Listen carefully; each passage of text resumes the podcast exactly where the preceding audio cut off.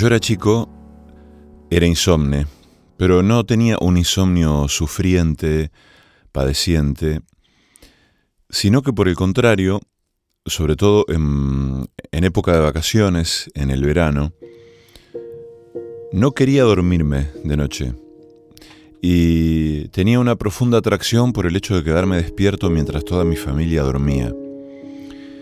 Las ventanas estaban abiertas, la temperatura era cálida, algún perro ladraba a lo lejos, por la ventana de mi habitación se veía el cielo estrellado, pero yo sentía una profunda tentación por levantarme, caminar hasta la habitación de mis padres y mirar por una ventana bastante amplia que estaba abierta en, en esas épocas de verano, hacia una parte del patio de la casa donde había muchos árboles, frutales y, un montón de, plantas. Y era un lugar de la casa donde a esa hora de la noche la luna daba una luz muy hermosa y se generaba un- una situación lumínica muy poética. Por supuesto que esto yo lo estoy construyendo ahora y en ese momento lo único que me interesaba era caminar despacio, en silencio, descalzo naturalmente, y mirar un largo rato por la ventana. En muchas de esas eh, incursiones, mi madre o mi padre se han despertado sobresaltados porque imagínense lo que es despertar de sus camas y ver a un niño mirando por la ventana. Es una escena un poco eh, siniestra, si se quiere. Pero yo lo único que hacía era mirar por la ventana. Y estaba un largo rato ahí, incluso entraba un, un aroma muy lindo. Eh, durante un tiempo mi madre pensó en consultar a algún médico o algún especialista pensando que yo podría padecer algún tipo de sonambulismo o alguna, no sé, alguna, eh, alguna característica o algo que me hiciera em, caminar eh, por la noche y mirar por la ventana de manera inexplicable. Y cuando mi madre o mi padre se despertaban sobresaltados, asustados porque me, me veían ahí parado, por supuesto pensaban que pasaba algo malo.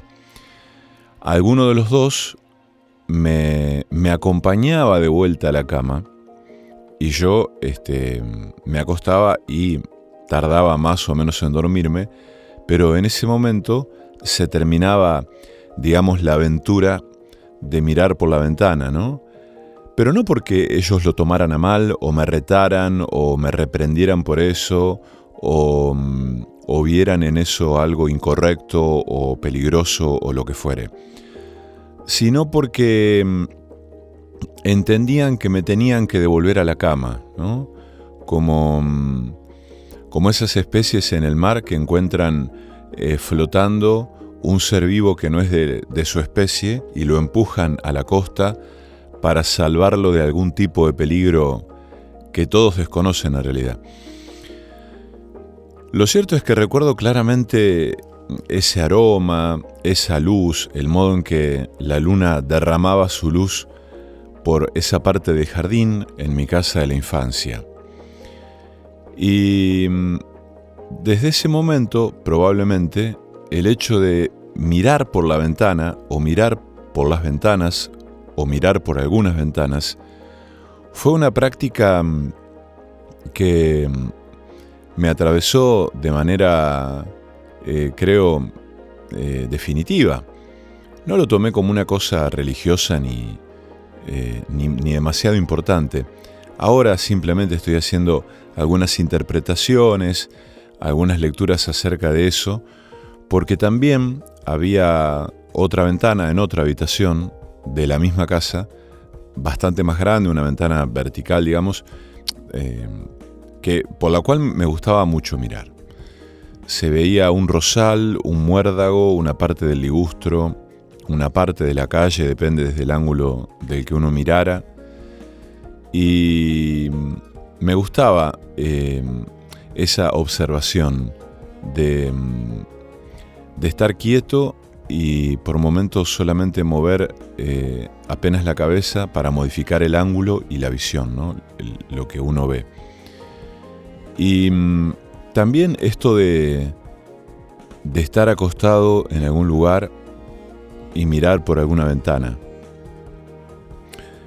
Y hace, hace tiempo, a propósito de, de, esto, se me ocurrió esta, esta idea acerca de, de, las ventanas en las casas, eh, casi metiéndome en, en terrenos que, que ignoro absolutamente como la arquitectura, pero no, no es que me meta con la arquitectura, sino que yo a partir de esa experiencia pensé las ventanas como un lugar por donde mirar eh, al mundo y escribí esto.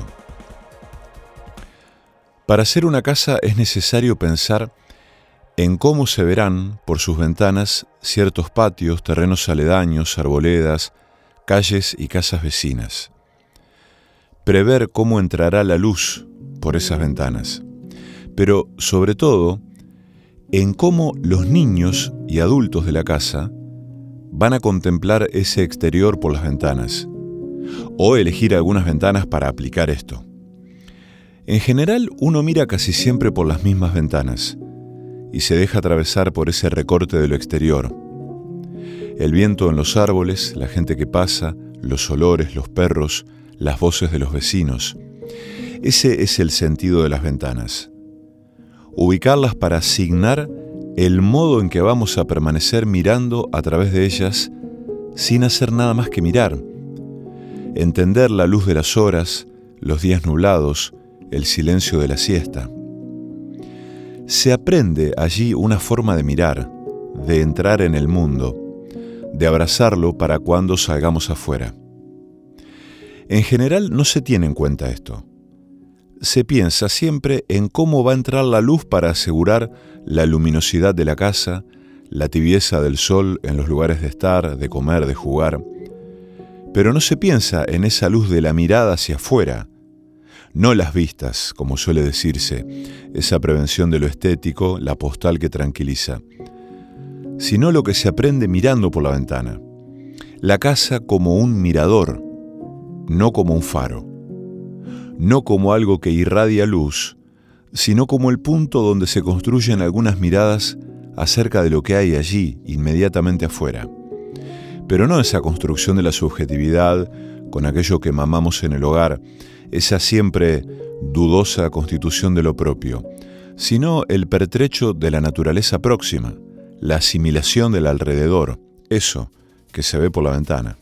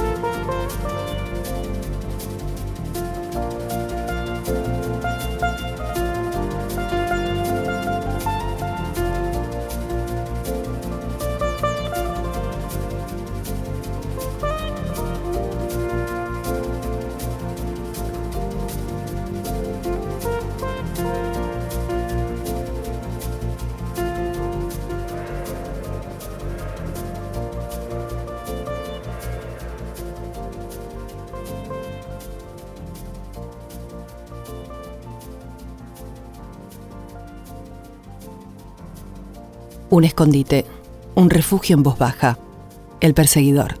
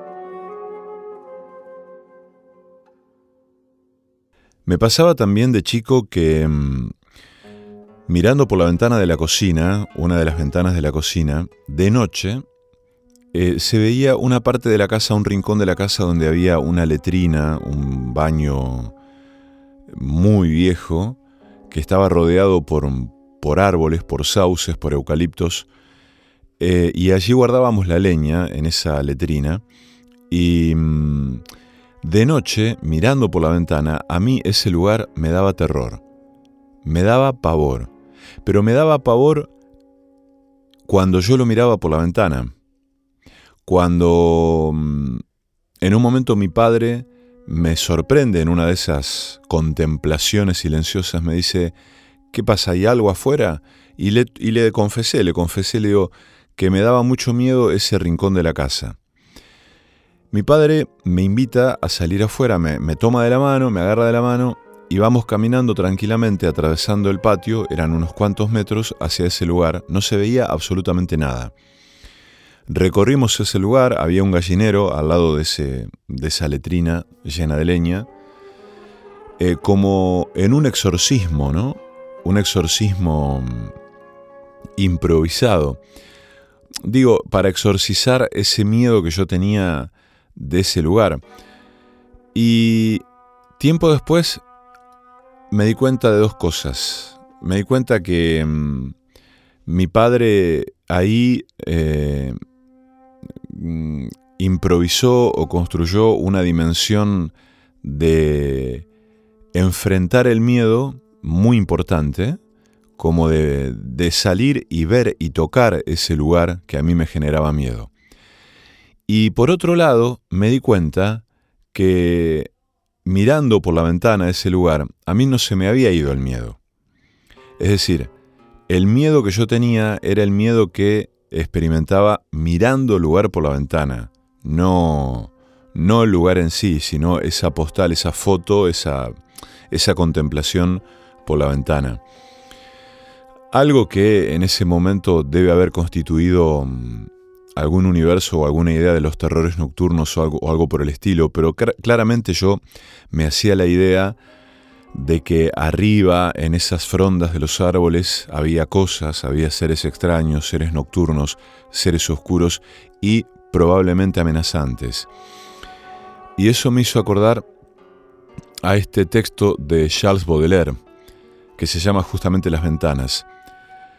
Quien desde fuera mira a través de una ventana abierta, jamás ve tantas cosas como quien mira una ventana cerrada. No hay objeto más profundo, más misterioso, más fecundo, tenebroso y deslumbrante que una ventana tenuemente iluminada por un candil. Lo que la luz del sol nos muestra siempre es menos interesante que cuanto acontece tras unos cristales. En esa oquedad radiante o sombría, La vida sueña, sufre, vive.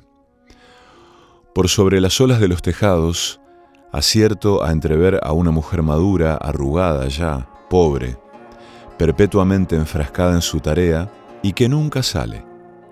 Con su rostro, con su atuendo, con sus gestos, con apenas nada, he reconstruido la historia de esta mujer, o quizá fuera mejor decir su leyenda. Y de vez en cuando, entre lágrimas, me la recito a mí mismo. De haber sido un pobre anciano, habría reconstruido la suya con la misma naturalidad, y me acuesto, satisfecho, de haber vivido y padecido en la piel de otros, y tal vez me digan, ¿cómo sabes que esa leyenda es la verdadera? ¿Qué me importa la realidad que se halle fuera de mí, si me ha ayudado a vivir, a sentir que soy y lo que soy?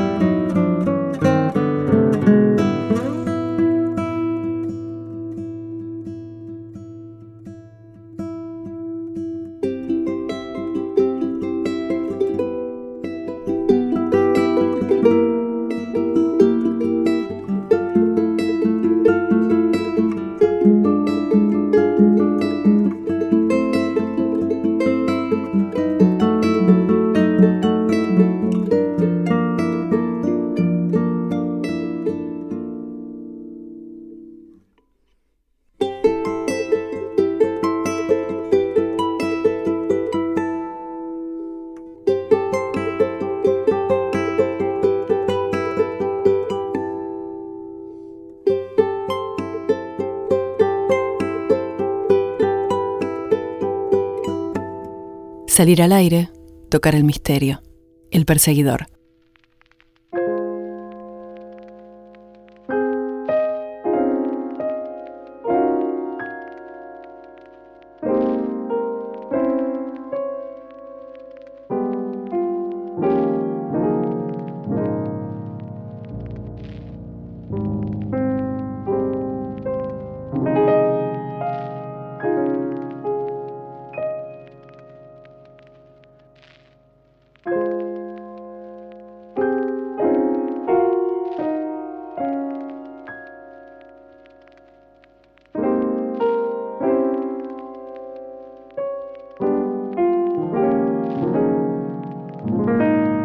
Algo que naturalmente acompaña esa vivencia nocturna, noctámbula, a veces insomne, son los ruidos, son los sonidos.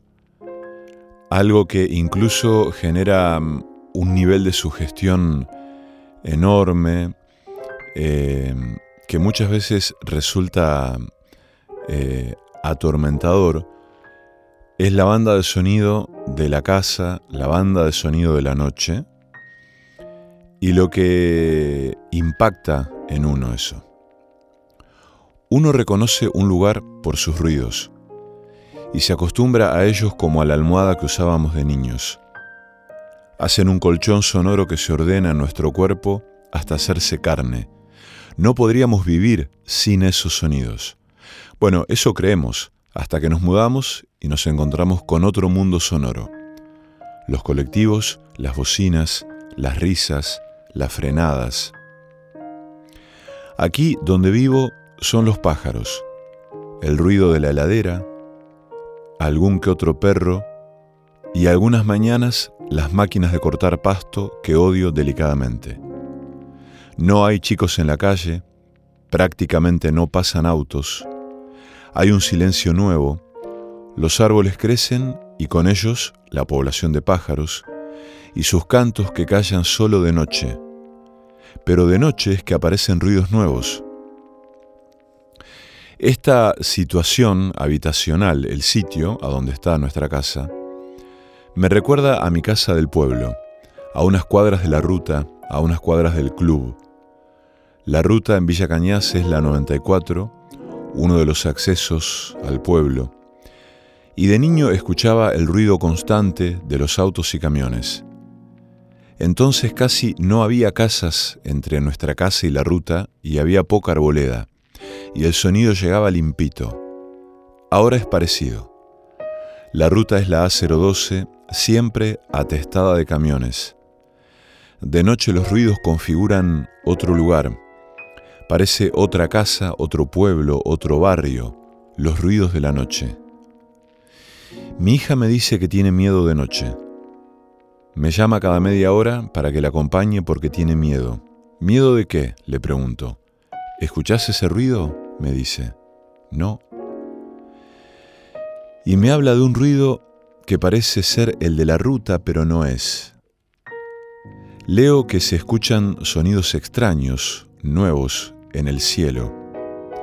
Teorías extrañas sobre algo incomprobable, pero ella lo escucha. De noche, lo extraño irrumpe en la casa. Desde ese silencio aparecen esos ruidos que yo decido no escuchar. No presto atención como un modo de negar la causa del temor de mi hija no de desoír su reclamo, sino de relativizar ese sonido que ella afirma que viene desde afuera. Una de estas noches vamos a salir afuera, nos vamos a abrigar, haremos un fuego y escucharemos el sonido de la noche. Esa fuerza extraña y sensual, cuyo origen creemos conocido y familiar. El silencio fabrica sonidos nuevos. El temor a la oscuridad es hermano del temor al silencio, y a veces las palabras sobran.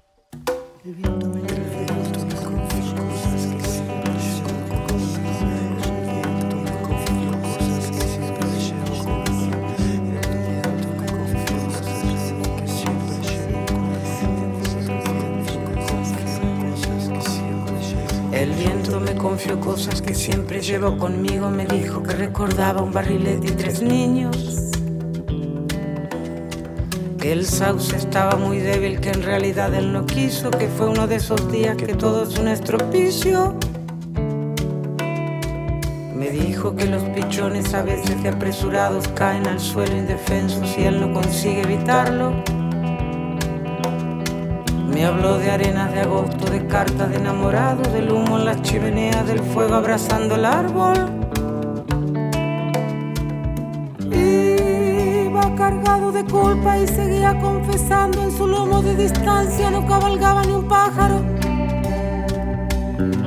Era un fantasma ese viento, un alma en pena penando y en ese telar de angustias tejió sus babas el diablo.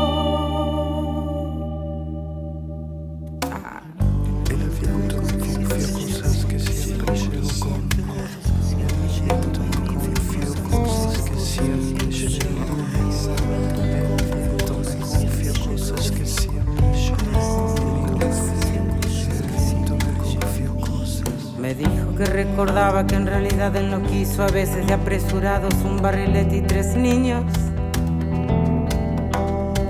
Me habló de arenas al cielo y chimeneas al piso, de cartas de enamorados que todo es un estropicio.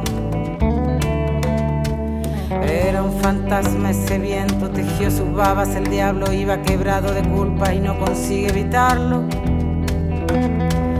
En ese telar de angustias, el fuego abrazando el árbol, el sauce estaba muy débil y seguía confesando.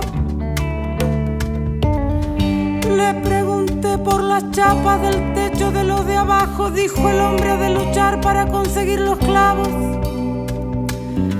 En vez de hincarse a rezar para olvidar sus quebrantos o de sentarse a esperar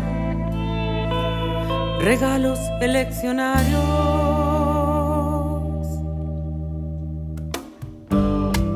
Me sorprendió la respuesta, pero no quise atajarlo, pues cuando lleva razón, vaya, vaya quien quiere pararlo.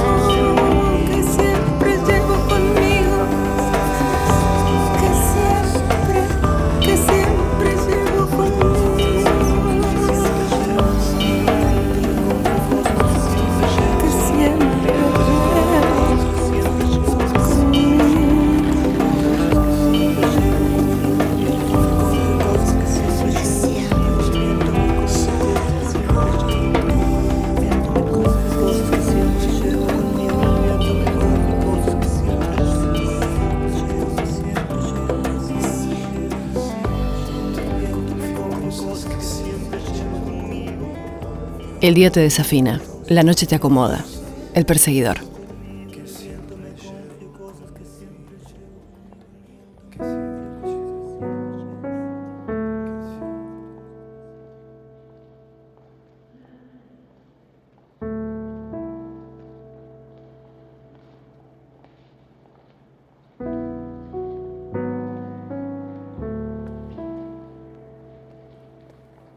Por eso tiempo después escribí mm, este intento de poema. De noche la A012 se convierte en un reptil de 100 kilómetros que une Ricardone con Piñero. Los que por allí viajan no lo advierten, no saben que van montados en un monstruo que repta sobre la tierra, en lo que de día se estira, se despliega lo que parece una ruta. En cambio, de noche zumba, gruñe, hace el típico ruido que hacen los reptiles cuando se les vuelca encima una olla de agua hirviendo. Ruidos raros que no paran en toda la noche. Parecen camiones, simplemente camiones, con sus camioneros a bordo yendo al norte o a Puerto General San Martín, con sus bolsitas de plata, las instrucciones, el olor a fiambre, los palos de golpear las ruedas. Pero no. Son criaturas de la noche afinan sin tocar la banquina. Por momentos parece que frenan porque se escucha ese lamento que tienen los frenos a disco, pero están bajo las leyes de la noche. Reptar, para que cuando salga el sol el hombre que aparece en los cruces tenga su torta asada. La ruta se hace piel, la ruta de noche se hace piel, un monstruo que se mueve imperceptible pero zumba, zumba.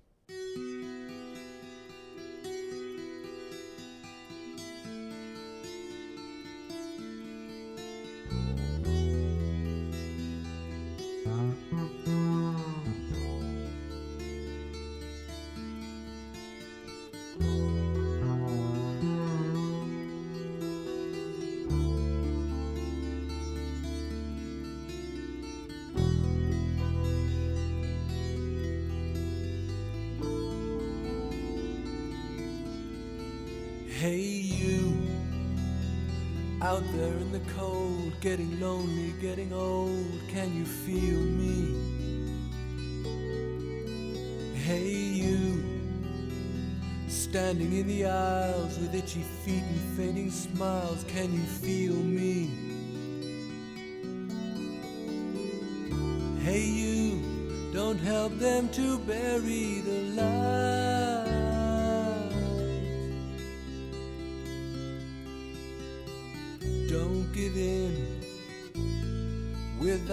fate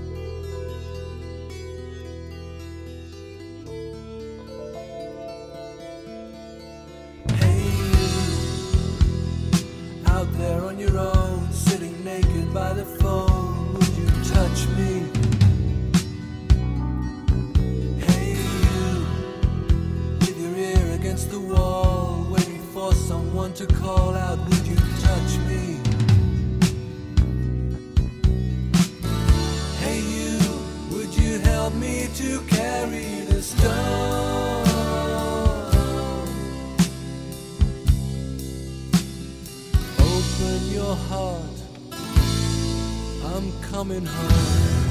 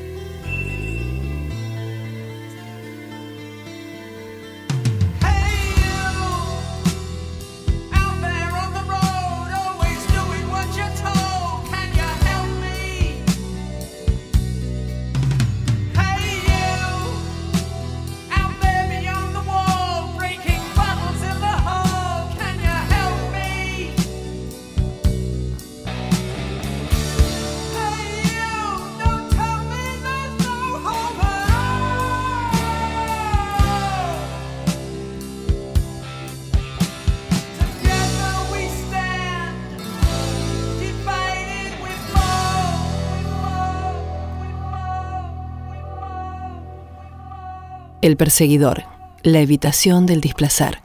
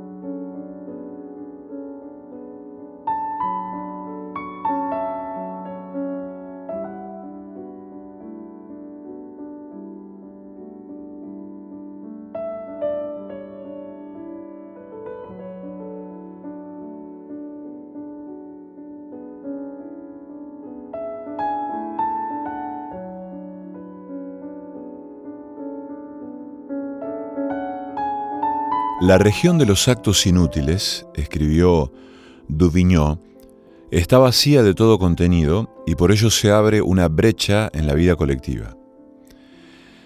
En esas brechas o huecos de temporalidad, el individuo se evade del ajetreo cotidiano. La necesidad de silencio y de espacio vacío responde a la necesidad de reencuentro con lo que somos antes o más allá de las formas culturales que confirman nuestro ser en una personalidad. Responde al deseo de la toma de contacto con nuestra invisibilidad, con nuestros límites, con nuestras posibilidades. Se podría formular una ecuación bien simple. A la actividad, que procura la seguridad, que a su vez afianza la conciencia de sí, le corresponde la utilidad, lo lleno, el ruido. A la inactividad, en cambio, le pertenecen la inutilidad, el vacío, el silencio. Tres aspectos que corresponden, según todos los patrones, a la negación de la existencia y que, por tanto, producen miedo. Sin embargo, paradójicamente, esta actividad que asegura la continuidad de lo mismo en su movimiento repetitivo, precipita la decadencia y la muerte de una civilización, mientras que los movimientos que entran en juego con el azar permiten la renovación. Los juegos de azar no son sino la manera en que se nos permite acercarnos al azar, es decir, a la posibilidad sin demasiado riesgo. En ellos se nos ofrece un espacio y un tiempo restringidos en el que podamos entregarnos al azar arriesgando nuestros propios límites dentro de un límite. El deseo de lo nuevo encubre la imperiosa necesidad del cambio, la cual no es sino la manifestación del instinto de vida. La exaltación producida por el cambio es señal de vida, el deseo de lo nuevo, de la aventura, del viaje, son movimientos para la vida. Y no es extraño que lo nuevo se considere una categoría estética, pues la sensibilidad estética se caracteriza especialmente por saber captar los movimientos vitales y expandirlos. Expansión vital es toda creación.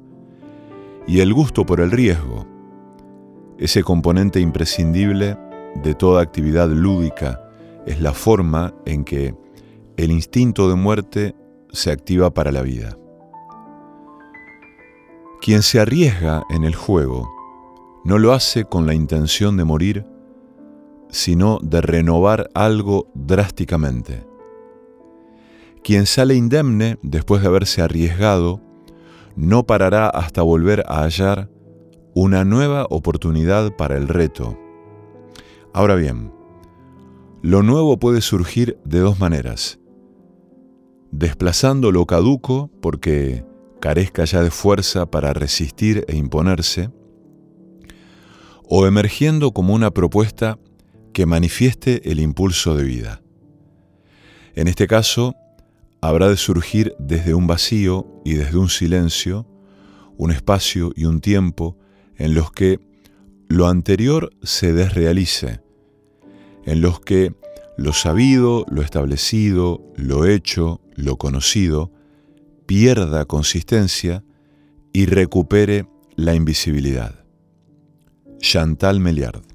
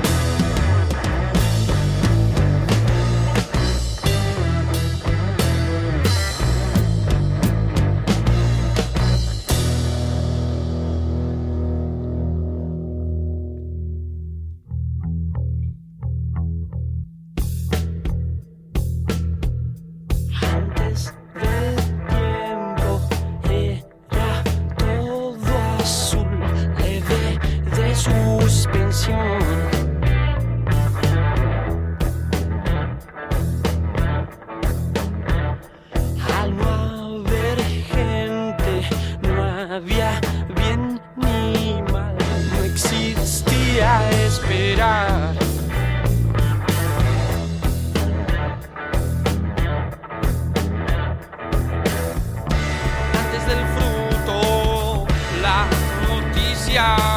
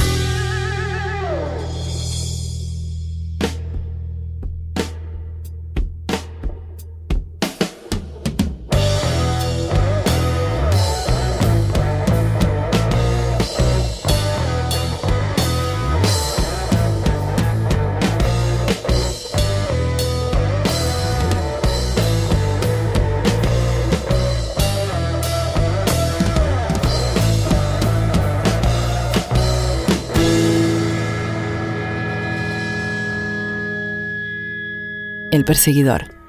Una noche imprevisible.